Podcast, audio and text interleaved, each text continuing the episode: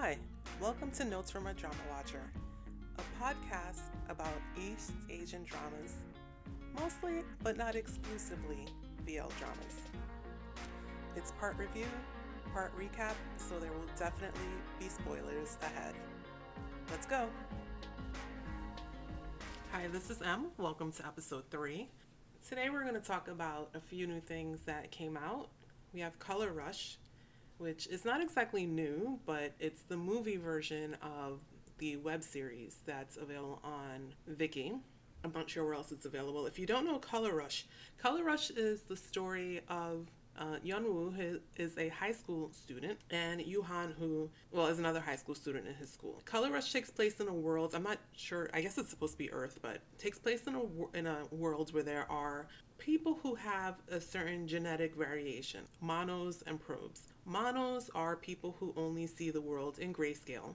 They can't see color at all until they meet their probe. The probe is a person who themselves, I guess, doesn't have any kind of special ability, but it just, when the mono sees them, looks in their face, they're able to see color. In this world, there have been a lot of criminal cases with monos who become obsessed with their probes and winds up kidnapping them or hurting their family and loved ones just so they can get the probe all to themselves. Because remember, they've lived their whole life with no color, they're finally able to see color and they just become very obsessed with it, according to the news. And this also causes there to be discrimination against monos. People striking out at them because they think that they that the monos are going to become a stalker or killer or something like that. So, Yeonwoo, who is our the mono in the story, has grown up going through several schools already because as soon as they find out he's a mono, he becomes the victim of bullying and he winds up changing schools again. In the new school he goes to, he meets up with Yuhan,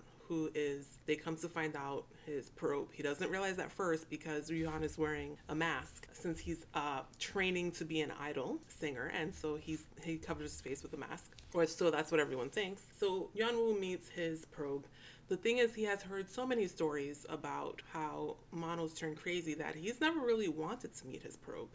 He's afraid he's going to become an obsessive stalker as well. So when he meets his probe, he really wants nothing to do with him at all. And it's just that's what the show's about. It's him working through his fear of getting close to his probe. And it's funny because actually during the series, the person who's kind of more obsessed is really Yuhan, who is the probe it's not Yeonwoo who's the obsessed one.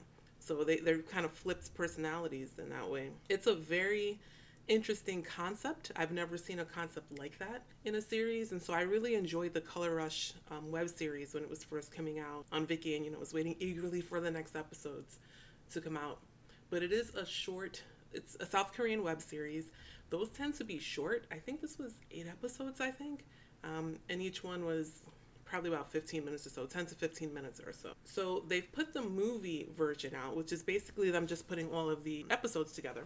But if you decide to watch the movie, I encourage you to keep going through the credits. Make sure you watch the credits because there we have a hint that there might possibly be a season two, which I would love if there was a season two because one of the storylines in Color Rush was how Yeonwoo's mother, who's also a mono, disappears. They don't really know what happened to her. And in the TV series and, and the movie, consequently, they never wrapped up that storyline. So season two hopefully would help us find out what happened there.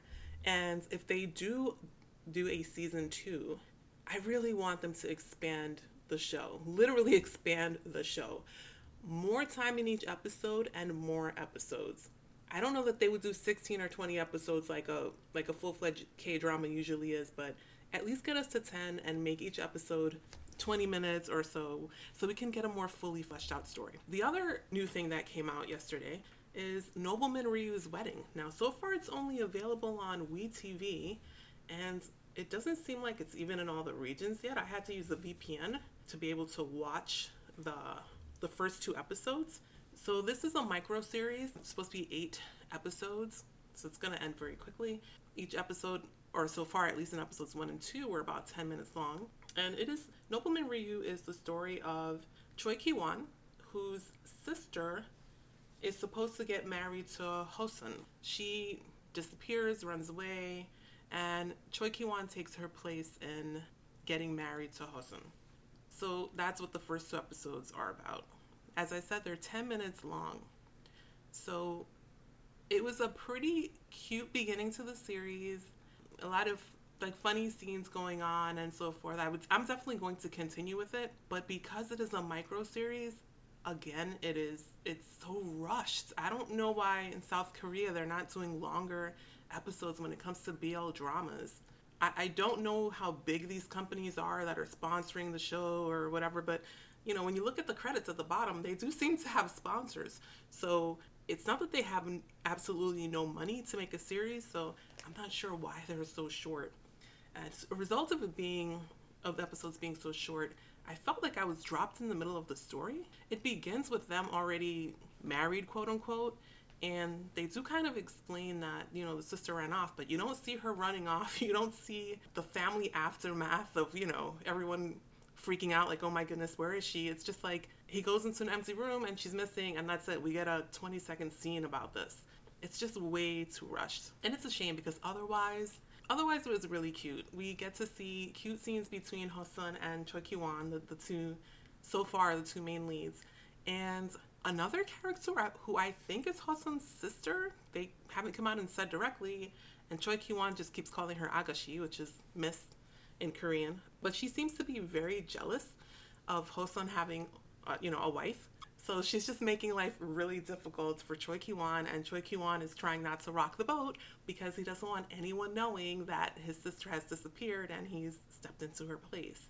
Rounding out the first two episodes is Hosun's mom, who is really funny. She really wants them to get together, and it seems to be like getting into all sorts of trickery to try to get some grandbabies pretty soon. I think that's her goal, which obviously is not going to happen with Choi Ki-won. But so far, off to a good start.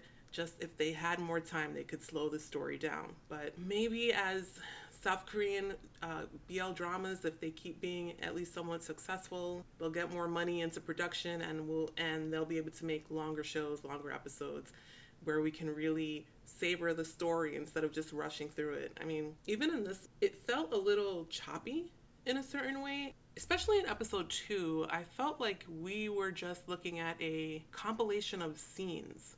There was no kind of transition in certain spots. You just, one minute they're eating, the next minute she's washing clothes, the next minute she, I mean Choi Ki Won, he's doing something else. It's just made it a little bit choppy. If we had just had more time, then it would have been improved. So I don't know. We'll see what happens in the next few episodes. Our second male lead did not, or third male lead, I guess, did not make an appearance in the first two episodes. Looks like he'll be coming in episode three, and we'll get the love triangle going and see where things go from there. I also had the chance to continue watching Second Chance the series. They're up to episode three now. It was pretty decent. I don't feel like anything really major happens well, that's not true. Some things did happen, but we got kind of a continuation of Chris still trying to figure himself out. Remember, everyone's trying to figure out what university they want to go to, what they want to study. He's still not sure about this. He keeps being described by people as someone who's good at everything, and, and maybe that's the problem. that's why it's so hard for him to figure out exactly what he wants to do. We get introduced to Near, or we were already introduced to Near, but we get to know a little little bit more about him. We get to find out he's a gamer. He starts becoming close to another gamer that he has met online, and the other gamer expresses interest in him, but there's something about this other gamer that he doesn't know.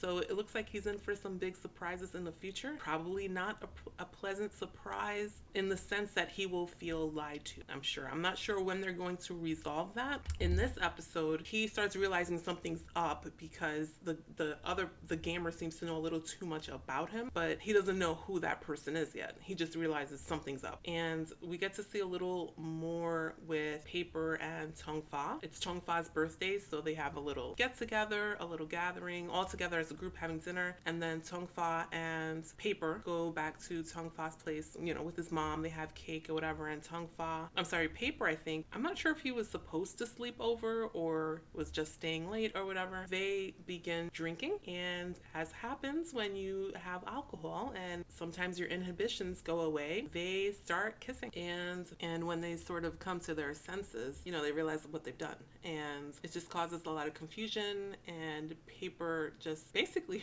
runs off. Understandably so, he decides to kind of get out of there. And Tongfa breaks down and he starts having, they, they show a flashback to when his father passed away and he was in the hospital and they find out and he's there with his mom, but Paper's also there with him. So Paper has been there, you know, through the rough times. And I'm not sure if him breaking down, maybe it was him being scared about losing his friendship with this very important person in his life. We don't get a chance to see them talk or try to figure anything out in this episode because this is all happening towards the end of the episode. Also, in this episode is the story of Jeno and Chris. It just continues with them, you know, getting to know each other a little better. Jeno is softening a little, opening up a little to Chris and they're getting a friendship going. I don't know what's going to happen in the future. Again, I'm not sure what Jeno is ready for, but at least for now, he seems to be opening up to a friendship with Chris. Next up, we have Fighting Mr. Second, episodes four through six. So, with episode six, our series comes to a close, or season two comes to a close. And there's a hint at the end there. It looks like there's a season three. Doesn't surprise me at all because it's so popular. Episodes four through six, um, Gao Shide and Shuyi are just getting to know each other all over again, uh, experiencing being in love without any more misunderstandings between them thus far. Gao Shide is trying to reach out as much as he can to Shuyi's dad because he knows how much Shuyi loves his dad and he wants them not to be fighting over him, to have, you know, a good relationship. Uh, Shuyi finds a little more, finds out a little more about what happened while Gao Shide was in America, even though he's kind of finding out from someone else because he does not ask Gao Shide directly.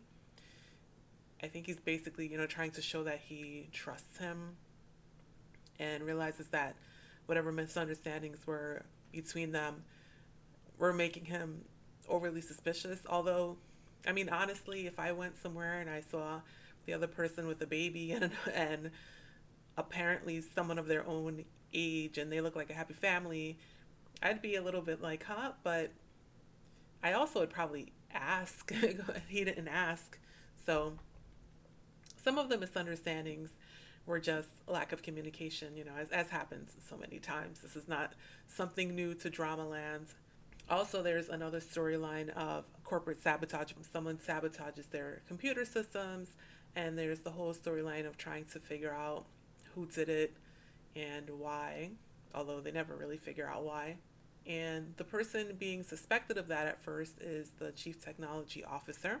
So he is at the police station while they wait to figure out what, what happened. Even though uh, honestly, Gao Shide and other people really don't think it was him anyway, they really suspect it was someone else. But even when it turns out that they find out he was innocent for sure, he refuses to leave the police station. So they send in backup, as Gao Shide says, which is Gao Shide's cousin to go and get him from the police station. So yeah, the t- chief technology officer from the police station, and the chief technology officer is like refusing to leave, and Gao Shide's cousin, being how he is, just basically picks him up and carries carries him out of the police station, which is really funny to me because he's basically kidnapping him from the police station, and the police seem to be okay with this. so you know interesting. But I was actually wondering how they were going to do that because I saw it behind the scenes and that was the scene. And before I even saw the episode, it was slightly different. I mean, he lost his shoe in the um, episode, in the part that they showed in the episode. And I don't really remember him losing his shoe in the behind the scenes thing. So. I guess they filmed it a couple times, but the police don't seem to be at all bothered that this man is being carted away from the police station.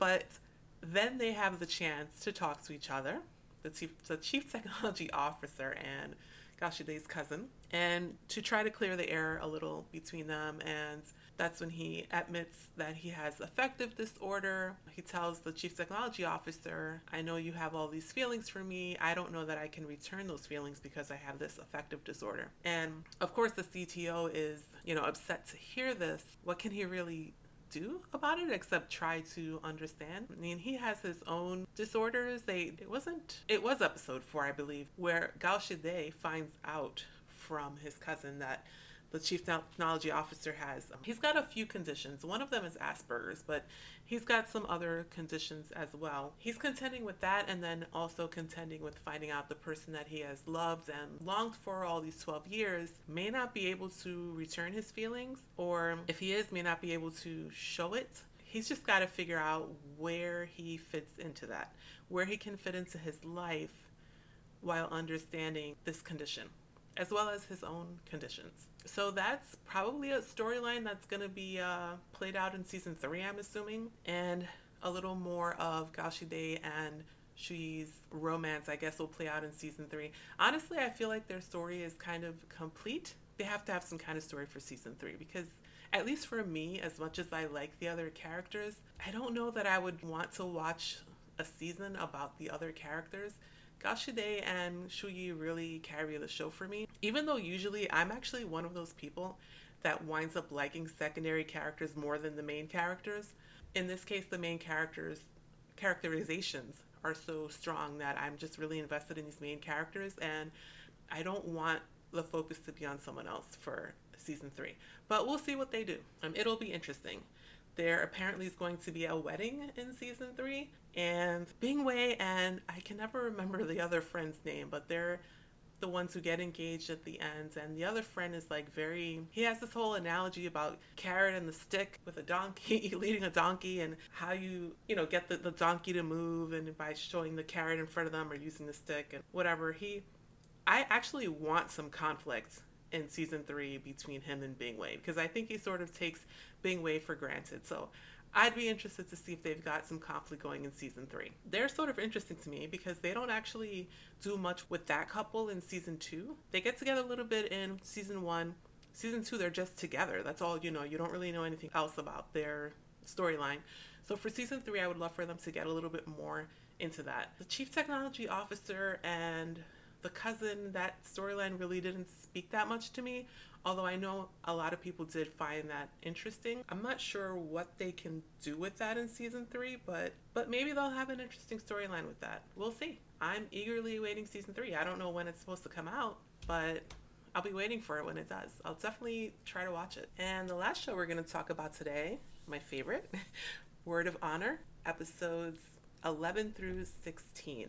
Zozushi and Wen Kexing spent most of the last episodes um, separated from each other because they had had that big argument. And so in episode 11, Chungling is kidnapped and separately, Zozushi and Wen Kexing go to find him. Each doesn't know that the other one is looking for him. Zozushi finds him first and gets into a battle with these two women and fights as much as he can, but again, of course, his condition is not great.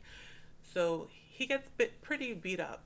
Who should appear but Wen Kexing? It does not matter what argument they had, how mad they are at each other. Wen Kexing sees Zozushi in trouble and he is ready to kick butt. Because that is his soulmate. So they managed to get away. Mainly it's Zozushi being like, you know, we, we should escape because Wen Kexing's first instinct is to go after the people who hurt his Zozushi and get his revenge.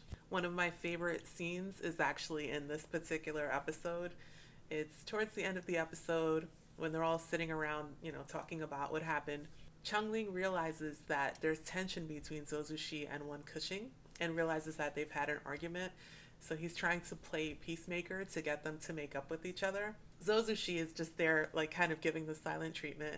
And Wen Kexing, or Simon Gong, I should say, the actor, you know, he's got such puppy eyes looking at Zozushi. The first thing that happens is he asks to drink some of, uh, he asks Zozushi if he has some wine. And Zozushi does not respond to him and does not pass the wine over at first. He actually drinks from the wine bottle. And you can see Wen Kexing is sitting there so hurt, thinking like, oh, he's not going to share his wine with me. But then he does. He passes it over to Chungling and is like, here, give him some wine. But he doesn't pass it directly. Chungling, ha- Chungling has to pass it. And so that's actually when Chungling re- realizes, like, oh, there's an argument going on here. But the funny thing with Chungling trying to get them to get back together is that he's telling Wen Kexing, you need to make up to him, you need to comfort him, as if he knows that it's Wen Kexing that has started the argument. And I find it funny that he assumes that it must be Wen Kexing's fault. And actually, even through that whole scene where Chang Ling's trying to get them to make up, Wen Kexing doesn't say a word He's just letting Changling do the work for him while he's giving Zozushi the puppy eyes. But it works. Zozushi does forgive him. I don't think at this point they can stay mad for long. I'm up only up to like episode 22. I don't know afterwards what happens, but up until this point, these two cannot stay mad at each other. Eventually, they begin all talking to each other. Changling, Wen Kexing, and Zozushi. And this whole time, you know, Changling wants Zozushi to be his master. He really doesn't want to be part of the Yu Yang sect with his uncle and all those people. He's not interested in that. He doesn't really trust them. He trusts his Zozushi and he's trusted him from the beginning and his uncle Wen. And so he wants Zozushi to be his to be his master. He wants to be his disciple. Finally, Zozushi says yes, but he's telling him, if I'm going to be your master, you have to know who I really am. And he tells him about his background. He tells him his true name so that Changling can make an informed decision about whether or not he really wants to be his disciple. And he obviously chooses yes. He still wants it. He trusts him completely. And Zozushi accepts him as his disciple, which means he's actually now, Zozushi is the head of his clan. He's the only one left of his clan, which means Changling is going to be his new disciple, his new heir, which Changling doesn't know this, but of course Zozushi doesn't have long, right? So he's basically training someone to take over his clan.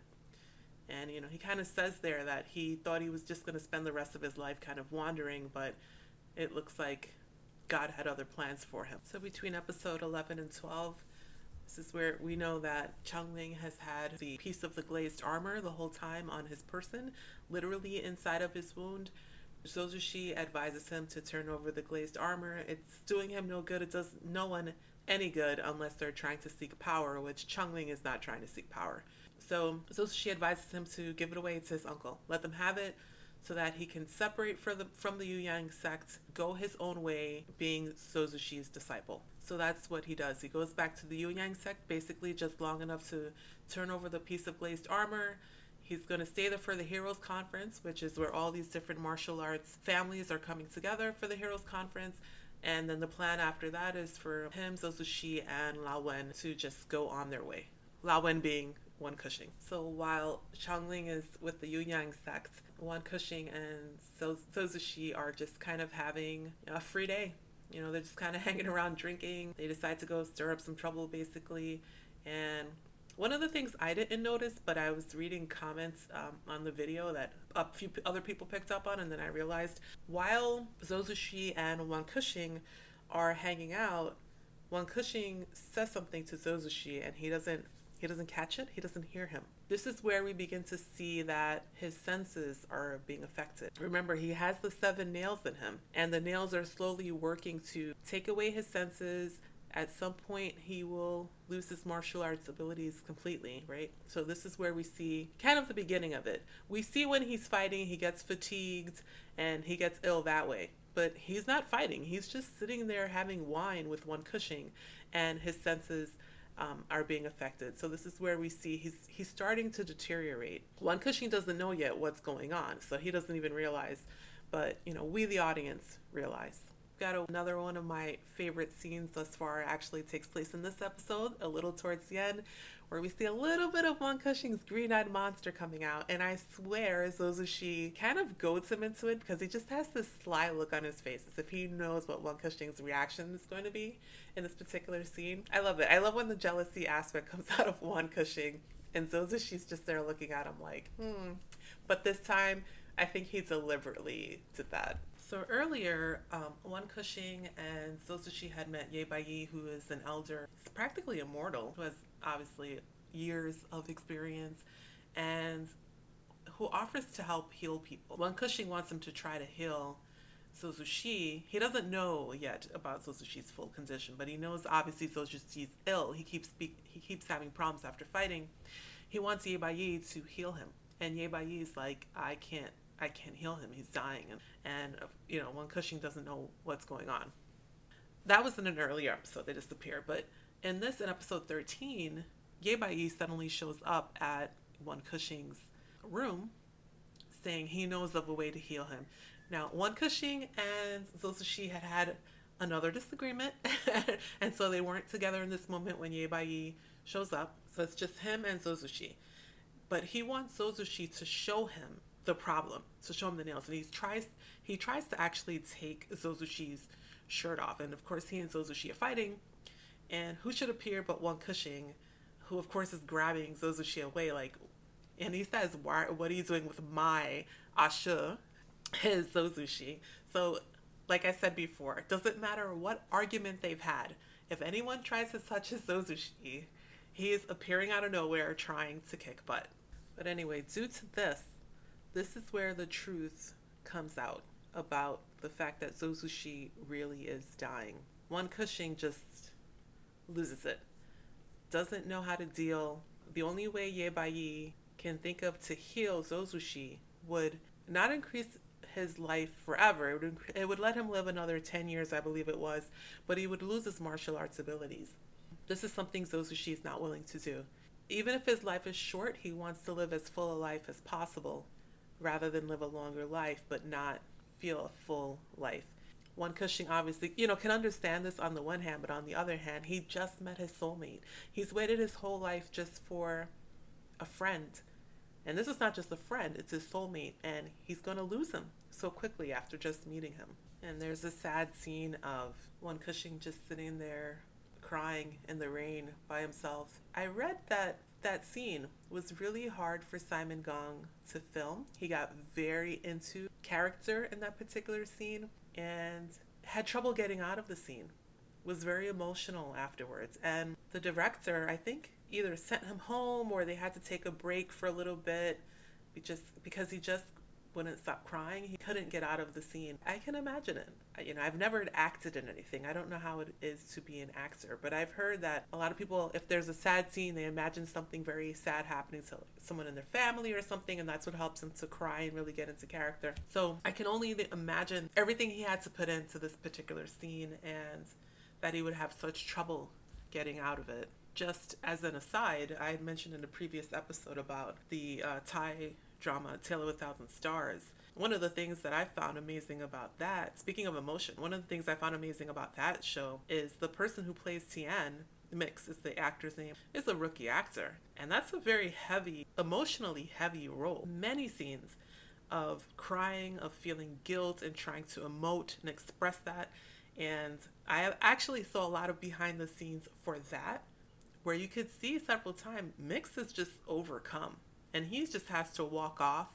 There's the, there's a behind the scenes where the director walks with him and he's got his arm around him because it those it's really tough to do those kind of scenes. And that show has a lot of those scenes. And that's a rookie actor. You know simon gong's not a rookie. He hasn't been in 50 million things but he's been in a number of things. So even as a more experienced actor he's having trouble getting out of a, this this scene, this role that he's so completely immersed himself in. Episodes 15 and 16 is, you know, the Hero Conference is taking place where all the martial arts families are together. And without getting too much into detail, things go all to HE double hockey sticks. And they, Wen Kexing and Zozushi winds up having to rescue Chongling again and get him out of there because it is complete and total chaos. Once they've escaped, who should appear but Ye Bai Yi? The one who they had hoped would be able to cure Zozushi, but really wasn't able to. Let me tell you, Ye Bai and Wen Kexing, those two do not get along. It's actually pretty hilarious, these two. They could have their own comedy routine. The way they, they do not get along and are always arguing, and poor Zozushi is there in the middle of the mess. There's the scene in the cave when they when they've all met up and then Ye Bai Yi appears. I think I repeated that scene. I'm not even joking like ten times because I found it so funny the way Wen Kexing reacts to Ye Bai Yi. Ye Bai Yi even you know, says a disparaging remark about Chongling, who he's met for the first time. And Wen Kexing's like, How dare you speak about my child like that, kind of thing. And, you know, he's looking at him like, Your child? What do you mean? I've seen a lot of people online describing it as, you know, two dads, their son, and the ornery old grandpa Ye Bai Yi, who is immortal. I think he's like 100 years old or something. I think that's true. It sounds accurate. Wen Kexing fighting with grandpa and Zozushi, the long suffering spouse, trying to get them not to fight each other. And Chongling is just standing around like, what is wrong with the adults in my life? So that's it for Word of Honor, the episodes we're looking at today, 11 through 16.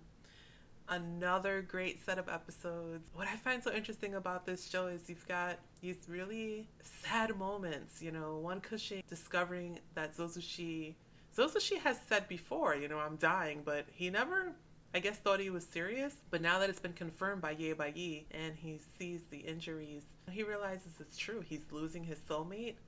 And then, like a little bit afterwards, they're giving you these comedic moments, you know, and it doesn't seem out of place. It's just part of the show. It's part of life, I guess. We've got sad moments, happy moments. The wonderful thing I think about this show is to see this family find each other. You know, they are a family. Wen Kexing, Zozuchi, Chengling, A-Xiang, even though she's not with them right now at the moment, whenever she appears, fits right in. Cao Weining, who you can tell really likes A-Xiang, and he's gonna wind up being part of the family too or wants to be part of the family too. And now you've got the ornery grandpa, Ye Bai Yi, showing up. So, you know, the family is complete now. So I'm really enjoying the show. And I know the next few episodes get, get even tougher in some ways. But We'll talk about that next time in our next episode. The next episode of Fish Upon the Sky is coming out, so I'll be doing a review and recap of that, as well as episodes 7 through 20, 21 of Word of Honor. I'm trying to go five episodes at a time until I finally I'll be catching up in my reviews around the time that the episodes are finishing airing on Youku. And then we'll see where we go from there. I had hoped to watch um, Immortalities, another Chinese BL drama that was supposed to come out, but now word is it might not come out, something's going on, or it has to go back to the censors. I'm not even sure we shall see. But thank you so much for joining me for this review and recap of these shows. Stay safe, everyone.